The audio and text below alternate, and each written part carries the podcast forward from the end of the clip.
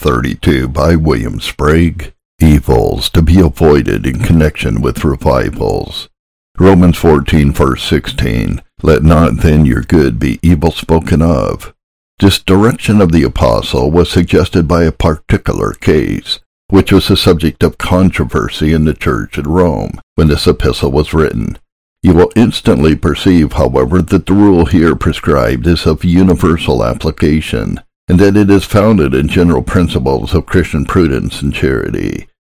The design of it is not only to direct us in the practice of that which is good, but to lead us to unite wisdom with our pious activity, that we may, so far as possible, prevent incidental evils from being connected with our well-meant efforts, and that our good may be inoffensive and irreproachable as there is no part of Christian conduct in relation to which this direction is not applicable. So if I mistake not, it applies especially to the part which the Church is called to take in a revival of religion, indeed to the whole economy of a revival. For as there is no department of religious action in which even good men are not liable to err, so there is no other field in which a Christian is called to labor, where there is greater danger of his being misled. There is in the minds of most men a tendency to extremes, and that tendency is never so likely to discover itself as in a season of general religious excitement. When men are greatly excited on any subject, we know that they are in far more danger of forming erroneous judgments and adopting improper courses than when they are in circumstances to yield themselves to sober reflection. Now, as there is often great excitement in connection with a revival, there is a common danger which exists in all cases of highly excited feeling that our honest endeavors to do right will result in more or less that is wrong. In other words, that we shall give occasion for our good to be evil spoken of. The conclusion to which we should be brought on this subject from the very constitution of human nature is in exact accordance with what we know of the history of revivals. There always has been mingled with these scenes of divine power and grace more or less of human infirmity and indiscretion, and in some cases, no doubt, in which there have even been many genuine conversions, there has been just reason to say, What is the wheat to the chaff? To say nothing of revivals in modern times, whoever will read the history of the early revivals in New England, while he will evidence enough that the presence and power of God was in them, if he be a Christian, will regard the record of them as occupying one of the most blessed chapters in the history of the church, will nevertheless find just cause to weep that they should have been clouded so much by the mistakes and infirmities even of good men. But those good men, some of them at least, lived to be satisfied that they were in the wrong, and it is their honor that they acknowledged it. And it were impossible to read the record of their acknowledgment without feeling a sentiment of veneration for their characters and without wishing that the errors into which they fell might, so far as they were themselves concerned, be blotted from the memory of the church. I am aware, my friends, that in endeavoring to present before you the abuses to which revivals are liable, and with which they have always been in a greater or less degree connected, I'm undertaking a task of peculiar delicacy, and I confess to you that nothing but a strong and honest sense of duty would have led me to attempt it. I will state to you the considerations which have arisen to occasion this reluctance, in a manner in which I have felt myself obliged to dispose of them. In the first place, I can hardly doubt that an attempt to expose these evils may appear to some unnecessary, so thought not the illustrious Jonathan Edwards when his discriminating and mighty mind was occupied in framing some of the most judicious treatises which the world has ever seen, for the very purpose of guarding against the abuses of revivals. On the title page of those books the Church has written her own name, and she claims them as her property in a higher sense than almost anything else except the Bible. And it is not manifest that that illustrious man judged rightly in composing them, and that the church is judged rightly in the estimate she has formed of them. For who does not perceive that if revivals of religion become corrupted, there is poison in the fountain whose streams are expected to gladden and purify? And who is that competent to judge will doubt that those treatises have done more than any other uninspired productions to maintain the purity of revivals from the period in which they were written to the present. If Jonathan Edwards has rendered good service to the Church by writing those immortal books, then surely it cannot be unnecessary for other ministers to direct their humbler efforts to the same end. It is just as necessary now to distinguish between true and false experience, and between right and wrong conduct in a revival of religion, as it ever has been in any preceding period, and a manner in which this duty is practically regarded must always determine in a great degree the amount of blessing which any revival will secure. But it may be said also that what I am about to attempt should be avoided because it is fitted to awaken controversy. I acknowledge the controversy on the subject of religion is not in itself desirable, for it is exceeding liable to wake up the bad passions of men. Nevertheless, there are some cases in which we shall all agree that it is necessary to hazard the evils that may result from it. No being on earth ever awakened a more violent religious controversy than Jesus Christ. But if it had not been for this, where now would have been our blessed Christianity? So also Luther and Calvin and Zwingli and Knox, and a whole host of reformers excited a controversy concerning religion, which had well nigh set the world on fire. But if it had not existed, what evidence have you that the Church would to this hour witness a glorious Reformation? Jonathan Edwards publisheth thoughts on the present revival of religion, and other invaluable works in connection with the same subject at the expense of being denounced even by some of his own brethren, as an enemy of revivals. But these publications have served to correct and prevent great abuses ever since, and if he had rendered the church no other service, for this alone she would have embalmed his memory. Controversy, then, though it is never to be desired for its own sake, cannot always be declined in consistency with Christian obligation, or without putting at fearful hazard the best interests of the Church. In the present case, however, permit me to say that I have no intention to excite controversy by attacking any man or body of men. The evils which I shall endeavor to expose are none of them peculiar to any one denomination of Christians, or to any particular period of the Church, but they have existed at various periods and among different sects, and there is always danger that they will exist from the very constitution of human nature, if it should be said with some of the remarks which I shall offer ought to be withheld, on the ground that they admit of application to an existing state of things in the church. I acknowledge that that seems to me a strong reason why they should not be withheld. For if the abuses of which I shall speak actually exist in our own times, we are in the greater danger of falling into them, and in the greater need of being guarded against them, Whereas if they were only evils of other days, I might, in speaking of them, seem to be beating the air. But I utterly disclaim all responsibility in respect to any particular application. I only say that such abuses have existed, do exist, but my province in respect to them is not to charge them upon any individuals, or upon any particular portion of the church, but to endeavor to guard you against them. The only point for which I hold myself responsible is that these are really evils and ought to be avoided. It may also occur to some that an exhibition of the evils which are sometimes connected with revivals may be fitted to injure the general cause, by leading many to the conclusion that if ministers themselves acknowledge that there is so much chaff in them, probably the whole is delusion and worthy to be regarded only with indifference or contempt that some men may have taken refuge from the convictions of conscience in this miserable delusion. Far be it from me to question. Nevertheless, I am constrained to believe that it is a rare case in which any good cause is ultimately injured by telling the honest truth respecting it.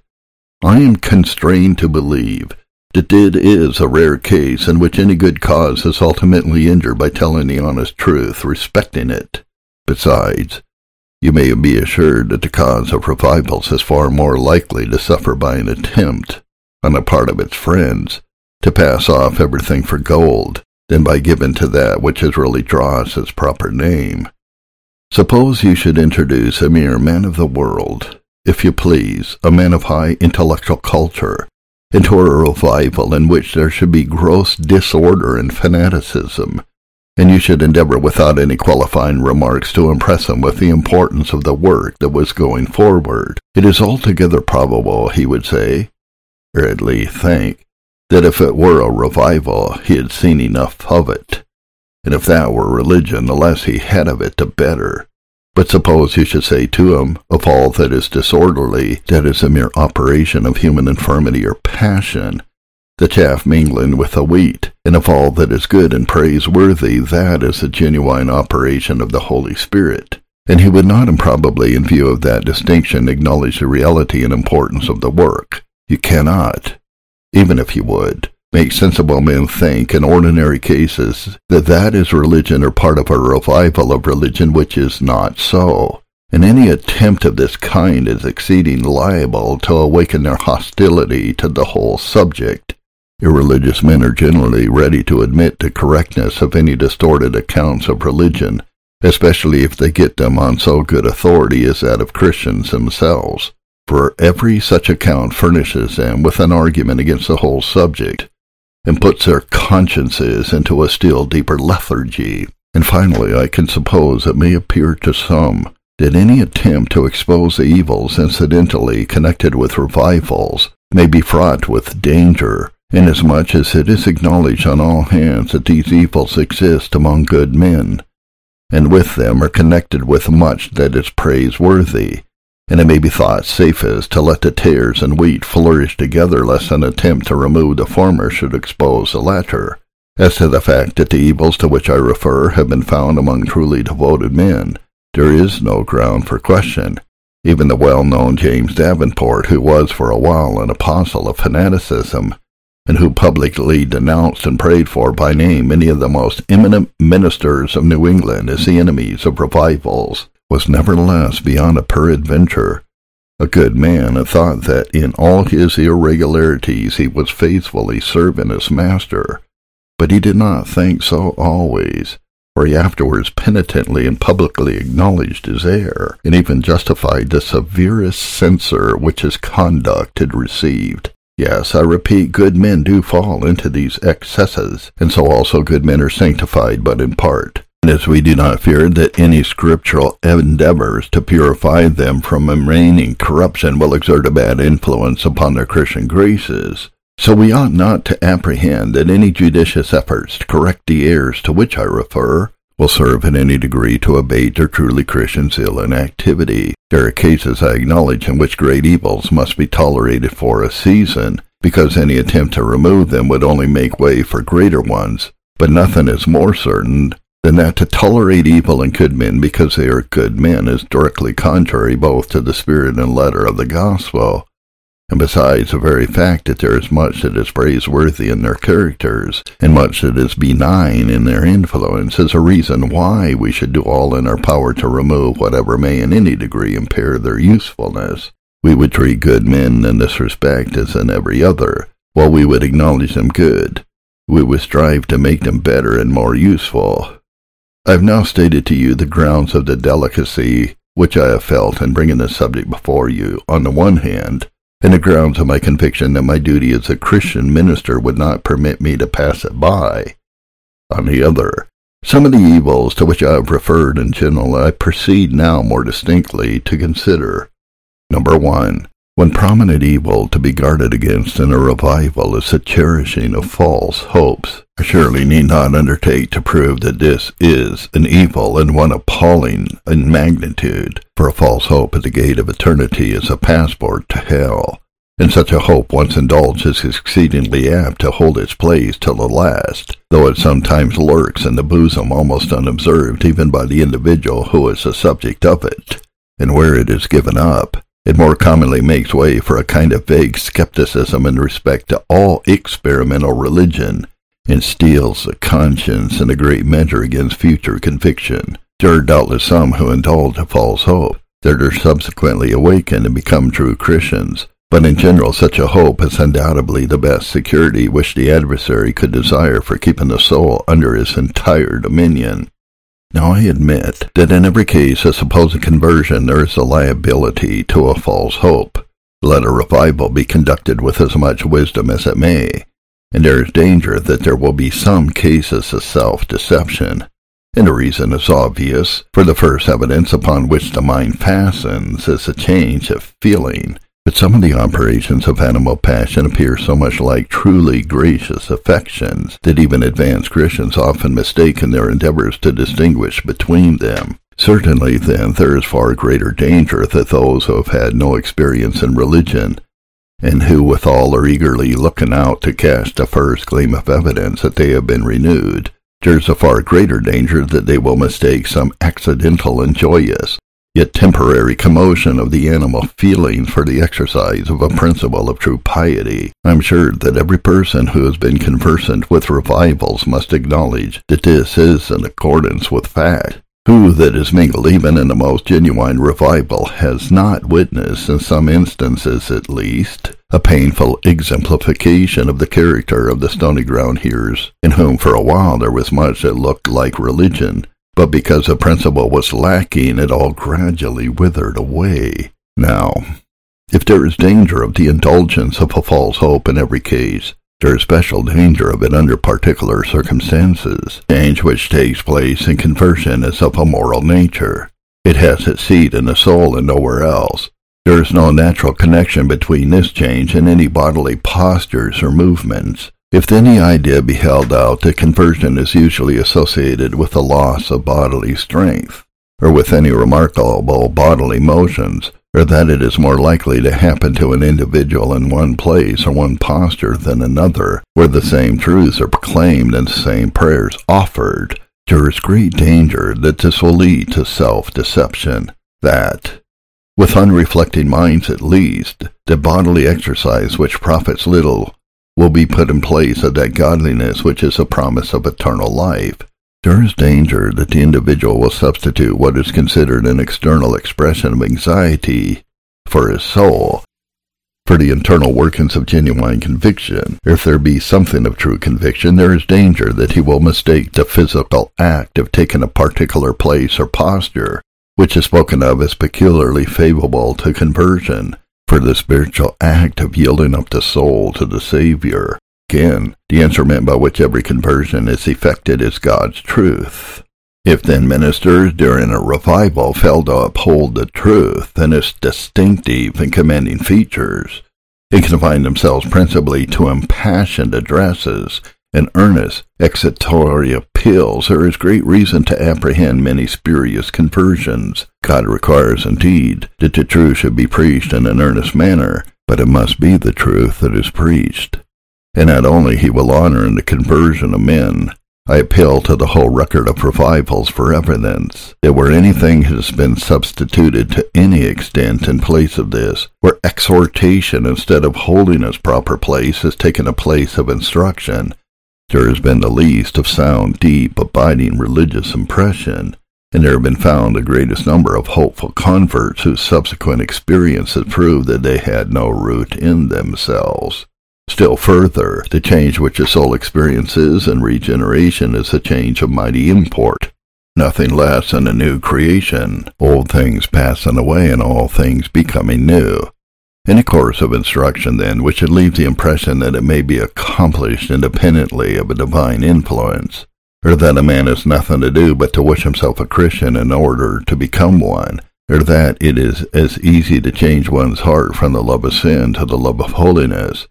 is to change one's purpose in respect to any worldly concern, or to perform any physical act. Any such course of instruction, I say, must necessarily expose to self-deception, because it represents the conversion of the soul to God as comparatively a small matter. And if that impression be gained, how reasonable to expect that the individual should suppose himself converted, when he is not so, the way of effecting true conversions, no doubt, is to represent the work to be done in all of its magnitude, and then to bring out the very mind of the Spirit in respect to the manner of doing it, and the means by which it is to be accomplished. I think you will agree with me, my friends, that in any of the circumstances which I have here supposed, there is special danger that sinners will take up with false hopes. There is yet another course of treatment which is extremely well adapted to cherish and confirm such hopes Let the sinner who has actually deceived himself hear his supposed conversion spoken of with as much confidence as if it were known to be a genuine one. Let him hear himself constantly numbered among the converts, and by those in whose judgment and experience he confides. Let there be little or nothing said that implies a possibility of his being deceived, and let everything that is done in respect to him seem to take it for granted that he stands on safe ground. And above all, let him immediately be introduced into the church, and if he ever wakes out of that delusion, believe me, it will be less than a miracle. This last step particularly is fitted more than any other to entrench him in a habit of self-security, which he will probably carry with him to his deathbed. Number two. Another of the evils to be guarded against in a revival is the spirit of self-confidence. Even advanced Christians are liable to this, and sometimes exhibited in a degree that is truly humiliated. While they are witnessing the powerful operation of God's Spirit in the conviction and conversion of sinners, and are actively engaged in helping on the work, they lose sight in some degree of the fact that they are but unworthy instruments, and though there may be an acknowledgment of divine agency occasionally upon their lips, yet in their hearts they are really taken to themselves a glory. I need not speak of the manner in which the Spirit discovers itself, in the part which they bear in a revival, for no one who witnesses its operation can easily mistake it. But I may say with confidence that wherever it exists, it mars the beauty and detracts from the purity and hinders the efficacy of the work. But I refer here more particularly to a self-confident spirit, as it is often exhibited by young converts, and let me say that the very same course of treatment to which I have just adverted is being fitted to cherish and confirm a false hope, is adapted to awaken even in those who have truly been converted a spirit of self-confidence. This is a great evil, as it respects their own growth in grace. Wherever it exists, there will be little of self-examination, little sense of the need of being constantly taught and guided by the Holy Spirit little of that humility which becomes a sinner redeemed by the blood of Christ and saved by sovereign grace. And I may add a little of that gratitude which looks in acts of faith and praise toward the Lamb that was slain, that there may be much of zeal connected with self-confidence in a young Christian cannot be questioned, though it may reasonably be doubted whether even that is altogether of a heavenly origin. But, whether it be so or not, it usually happens where it is found in connection with this spirit that the flame burns with diminished brightness until it has nearly died away. Nor is the spirit less prejudicial to the young Christian as connected with his usefulness. In a young convert especially, nothing is so lovely as humility let him show by his deportment rather than by his professions that he often turns his eye upon the hole of the pit from which he hopes he has been taken, that if he has obtained mercy he feels he deserves nothing but wrath, and that for aught he knows he may be indulging the hope of the hypocrite. Certainly he has much to do to make his calling and election sure. I say, let him manifest such a spirit in his conduct, and it will give him favor with all with whom he associates, and it will secure him access to many hearts which might otherwise be barred against his influence. But let him, on the other hand, speak of his conversion as if it were sure and genuine. Let him refer with confidence to the very moment when it occurred. Let him talk of it as an event that has been brought about by mere human agency, and let him say to others by his deportment, Stand by.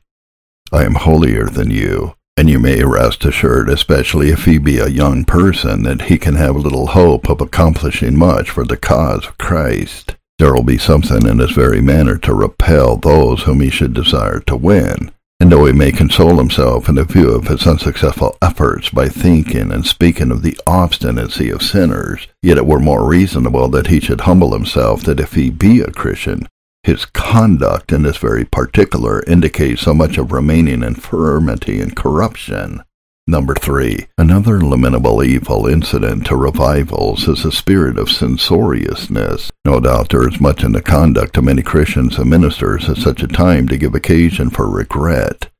And if they appear cold and worldly, it is only a Christian duty that we should affectionately admonish them of their error and endeavor to render them more spiritual and active. But this is something quite different from that censorious, denouncing spirit to which I here refer, which, though it be exercised in reference to religion, is nothing better than the spirit of the world, and it is easy to see how it gets into operation even in good men. Their minds are awake to the great subject of the soul's salvation, and they are oppressed by its amazing weight. They feel that something efficient ought to be done,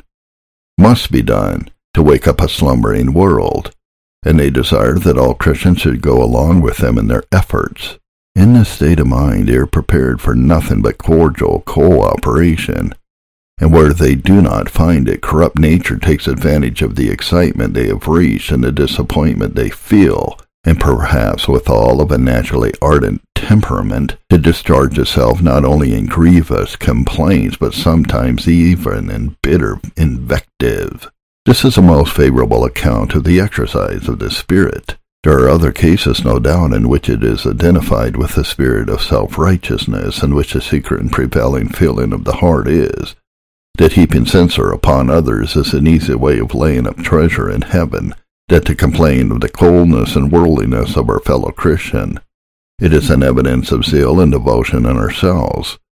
But let this spirit have its origin in whatever state of mind it may, we shall all agree that it is a serious evil and ought to be guarded against with the utmost care. It is not uncommon to find a spirit marking the conduct of private Christians towards each other. There are some who will condemn their brethren as cold Christians, or perhaps even no Christians at all, because with less of constitutional ardor than themselves, and possibly more prudence, they are not prepared to concur at once in every measure that may be suggested for the advancement of a revival or because they talk less of their own feelings than some others, or because they attend fewer public religious exercises than could be desired, or because from extreme constitutional diffidence they may either properly or improperly decline taking part in such exercises. Many a Christian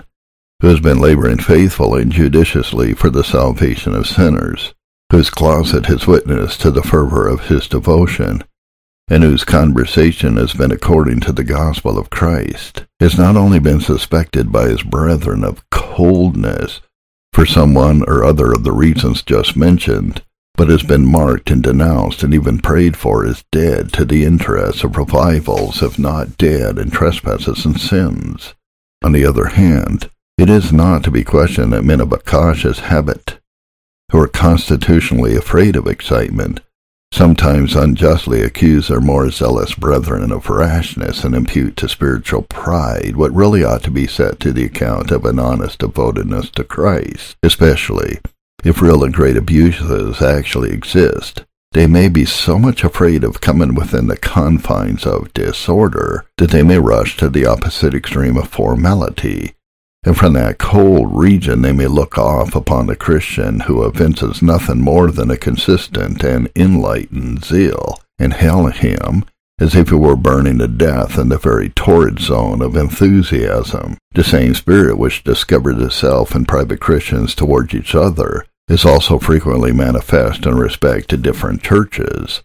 A church which is abundantly blessed with revivals may condemn with a high hand another church in which Though religion may not be in a languishing state, yet there may never have been any general and sudden effusion of the Holy Spirit, and this may be attributed most unjustly to a cold ministry, or to some signal want of faithfulness in the members when the fact that the church is really in a flourishing state, its interest being sustained by gradual rather than by sudden accessions, is entirely overlooked and where there is not only the absence of revivals, but the spiritual interests of a church are really depressed, it is still more common to hear the case spoken of with an air of unchristian severity, and not unfrequently there is something like a sentence of reprobation passed upon the whole body, as if they were indiscriminately a company of backsliders, or where a church differs from another in its views of the economy of revivals, it may denounce that other is chilled with the frost of apathy on the one hand, or scorched with the fires of fanaticism on the other. When, as the case may be, the church as it is the object of censure may hold correct and scriptural ground. Any church, whether it be distinguished by its zeal or its lack of zeal, that takes the responsibility of dealing out violent censures upon its sister churches, especially if they're walking in the faith and order of the gospel, certainly assumes a degree of responsibility which it can ill afford to bear, and it will have no just ground for surprise if it should meet a painful retribution, not only in bringing back upon itself the censures of men, but in bringing down upon itself the displeasure of God. And I am constrained to go further and say that ministers have sometimes erred in the same manner, judging each other as fanatics or as drones, some supposing that their brethren were setting the world on fire when they shed around them no worse light than that of sober consistent zeal, and others that their brethren were in a very valley of death as it respects religious feeling, when the principle of spiritual life was beating in strong and vigorous pulsations. I will say nothing of what exists on this subject in our own day, but I refer you to what has been in other days. I point you, for example, to men who have long since been in their graves, and whose joy in the world of glory will not be interrupted by our learning wisdom from the imperfections of which they are now entirely free, and which they have lived bitterly to lament. In the revivals which are recorded in the early part of the history of New England, there were a considerable number of ministers, and among them the individual to whom I have already referred is distinguished for his extravagance, who declared the mass of their brethren to be unconverted men,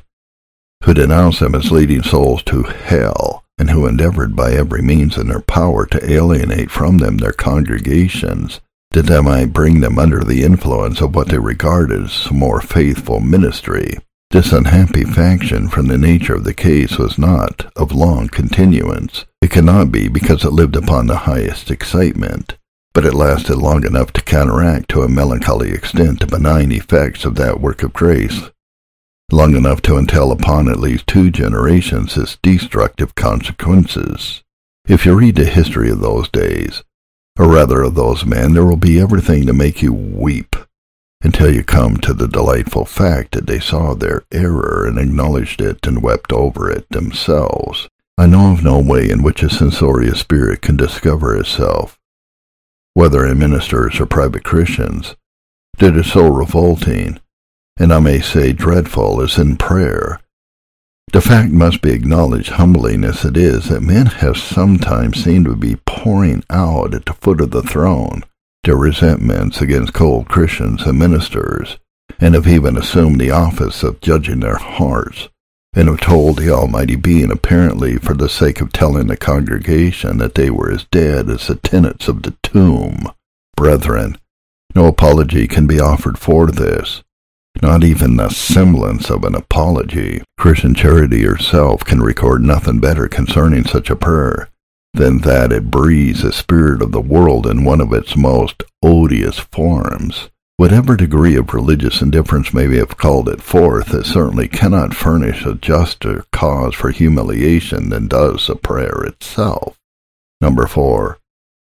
Inconstancy in religion is another evil to be avoided in connection with revivals. Men are exceedingly prone to vibrate from one extreme to the other, and it is a law of human nature that a very powerful excitement in respect to the same individuals cannot long be sustained. Hence there is danger the Christian from the excitement to which they are liable during a revival will gradually fall into a state of spiritual languor, and will even give occasion for the cutting inquiry, What do you more than others? Now, what might be expected from the very tendencies of human nature to happen, we find actually does happen, both in respect to individuals and churches. Who has not seen the Christian during a revival seeming to be constantly on the mount, both of enjoyment and of action, willing apparently to wear himself out in the service of his Master, and for the salvation of souls, and in a few months after comparatively silent and inactive and insensible on the great subject which has so lately occupied him, almost to the exclusion of every other. And who that has been much conversant with revivals has not seen a church during one of these seasons of special blessing, waken up to a lively sense of obligation, sending up united and holy and strong supplications, and laboring incessantly with an eye now on the cross and now on the judgment seat, and now on the crown of life in the same church at a subsequent period apparently forgetting their responsibility, becoming cold in their devotions, and relaxing all their efforts for the salvation of men. And in one case you would have supposed from their fidelity that they were marching on to a high state in glory. In the other you would especially, if you had turned your eye off from the Bible, have almost been ready to doubt the perseverance of the saints. Now, wherever this state of things exists, it is a serious evil, both as respects the church and the world. It is so to the church because it mars the consistency and beauty of her character, lessens the amount of her communion with her head, and renders her light comparatively dim and feeble when she is commanded to let it shine with a steady brightness. It is an evil to the world inasmuch as it casts an air of suspicion in the view of many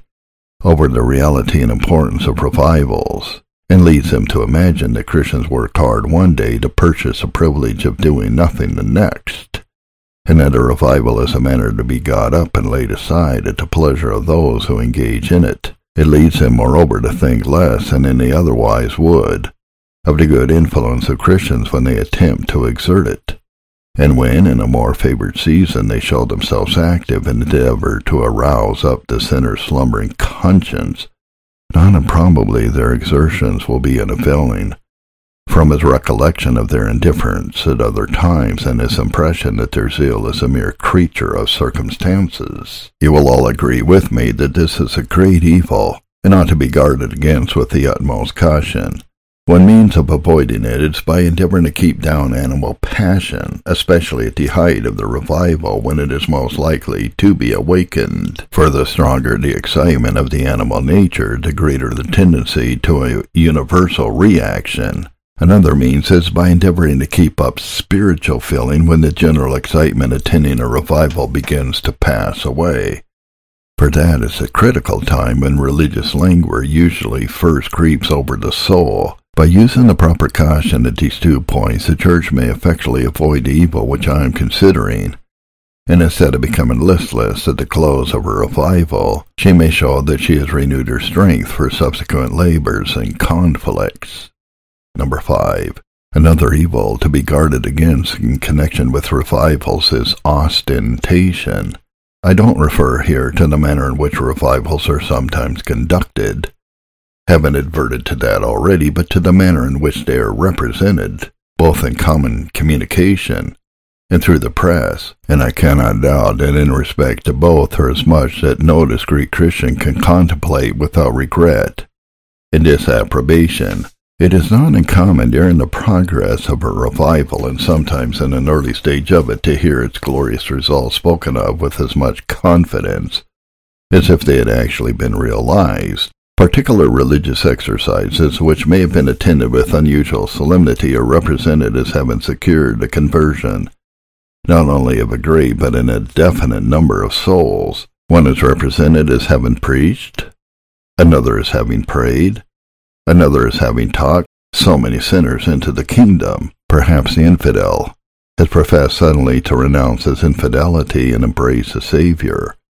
or perhaps a profligate is wept in view of his profligacy and resolved to enter upon a new life.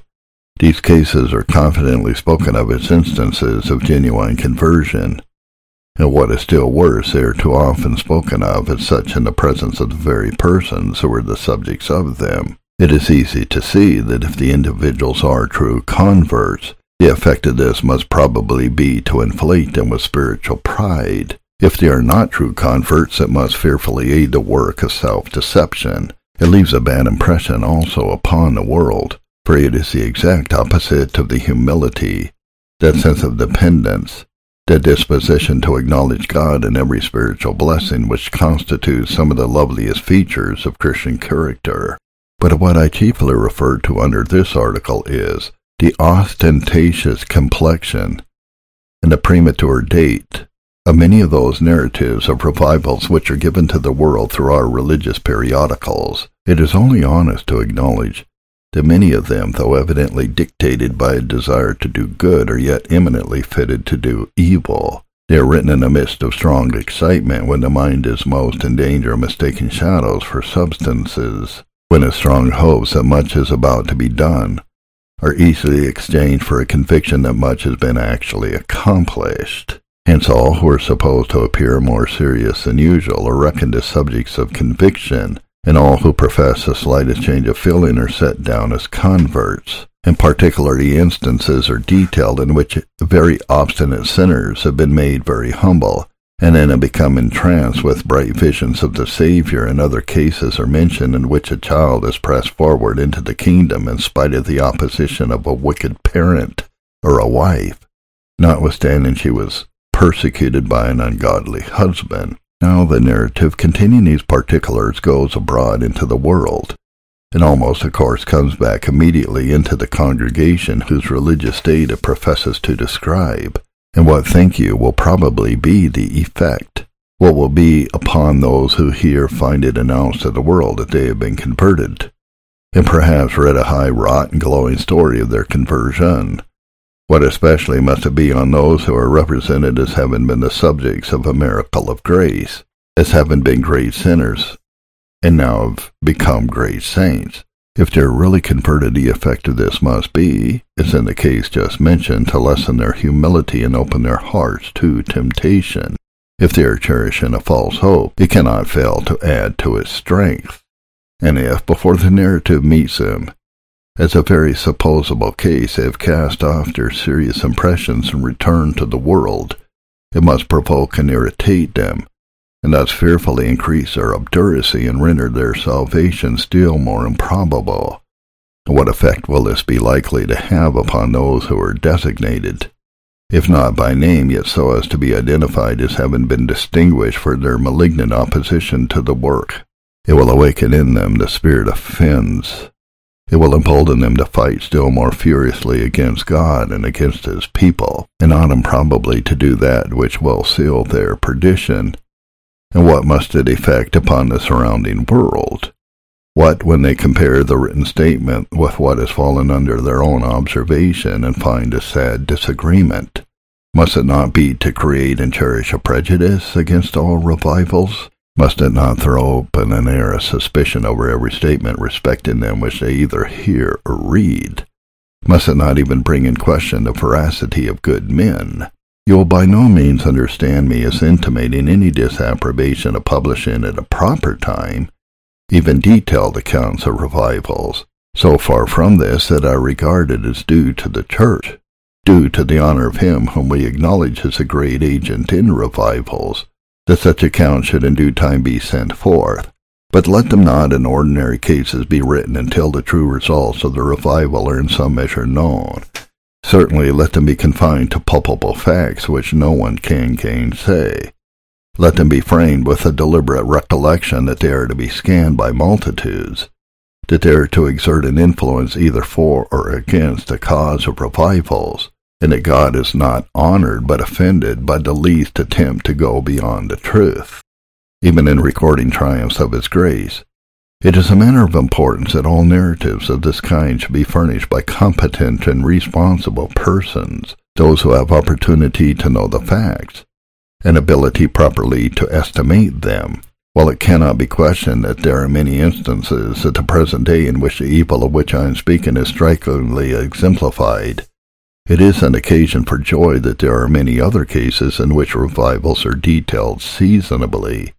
judiciously, and in a manner fitted in all respects to subserve the cause of truth and piety. Number six, undervaluing divine institutions and divine truth is another evil which often exists in connection with revivals. It is common, and no doubt right too, during the season of special attention to religion, to increase the number of occasional services during the week, and especially the number of meetings for social prayer and it is desirable that Christians should feel a deep interest in these exercises, and should regard it as not less a duty than a privilege to engage in them as their circumstances may admit. But they are not to be considered in a strict sense as divine institutions, for though there is a fair warrant for them in the general spirit of the gospel,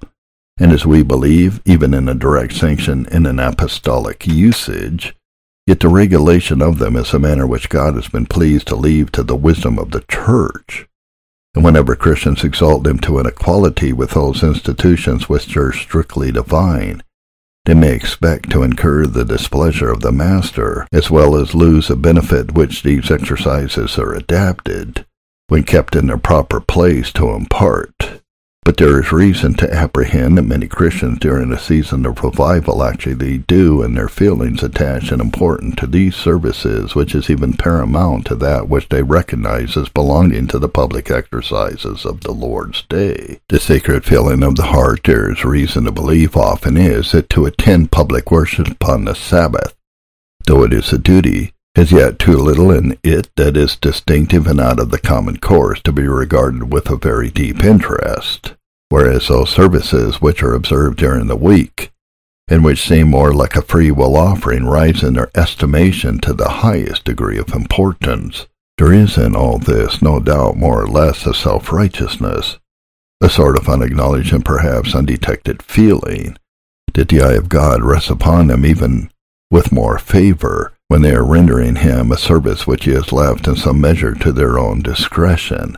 than when they are walking in the plain and broad path of his direct commandments. These occasional services, I repeat, are not to be undervalued, for they are important helps in every point of view toward sustaining and carrying forward a revival, but that we may reap the benefit they are designed to secure, we must give them no higher place than the great head of the church is manifestly assigned to them. And while there is danger that the social exercises which the church may establish during a revival may lead to too low a comparative estimation of the stated services of the Sabbath, there is perhaps equal danger that they may bring into some degree of disregard the duties of the closet, especially if these occasional exercises are greatly multiplied. The time which is requisite for attending them, besides other duties of a more secular nature, may leave but little opportunity for self-communion,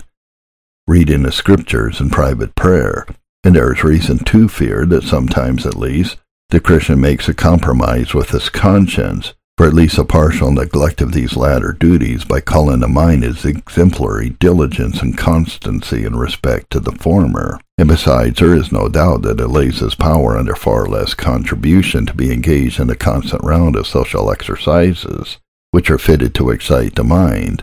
than to enter into his private prayer closet, and commune with himself and apply the truths and precepts of the gospel for the regulation of his affections and conduct it is to this practical air, I doubt not, that we are to attribute in a great degree the fact that many Christians who engage with much interest in a revival still seem to turn it to so little account of its respects their own personal piety. Nothing is more certain than that the neglect of closet duties, whatever other duties may be performed, must wither the believer's graces and render his Christian character sickly and inefficient. If you would avoid the evil which is here contemplated, and secure the good which is aimed at by those who incur the evil, let God's institutions be kept in their proper place. Regard the public services of the Sabbath as far the most important which you can attend. Think it, however, a blessed privilege that you may meet for religious purposes frequently at other times, but never let such meetings be a substitute for secret devotion, and if the effect of them should ever be to keep you away from your closet, or to give you a disrelish for it duties, you need no other evidence that there is something wrong, either that your attendance on these social services is too frequent, or not with the right spirit, nor is there less danger that a revival may be perverted to the undervaluing of God's truth. At such a time especially men love to be excited,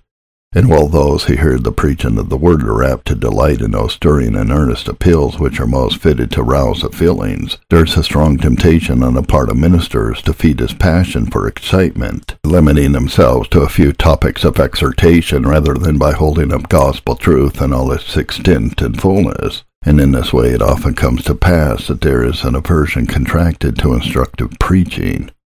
The doctrines of the Bible come to be regarded both by people and ministers as comparatively tame,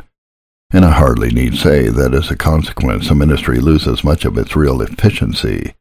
and the piety of the church languishes for lack of its appropriate nourishment. Nor is this all. It cannot be questioned that revivals are sometimes made the occasion not only of inspiring a disgust for sober scriptural doctrine, but of introducing into the church a flood of error. Ministers in seasons of great excitement and in the desire of saying something that shall seize hold of the feelings sometimes make unguarded expressions which involve some important error. And if these expressions seem to be followed by good effects, they are in danger of repeating them until they come really to adopt the error which is thus involved. And then again, the excited multitude in such circumstances are usually carried away by the appearance of great zeal and earnestness, and he who evinces the most of these qualities is almost sure to be the favorite preacher, and if he be disposed to commingle error with truth,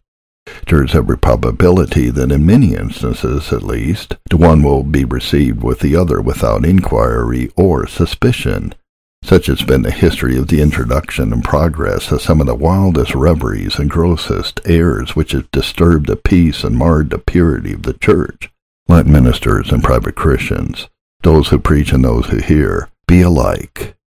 their guard against this tremendous evil.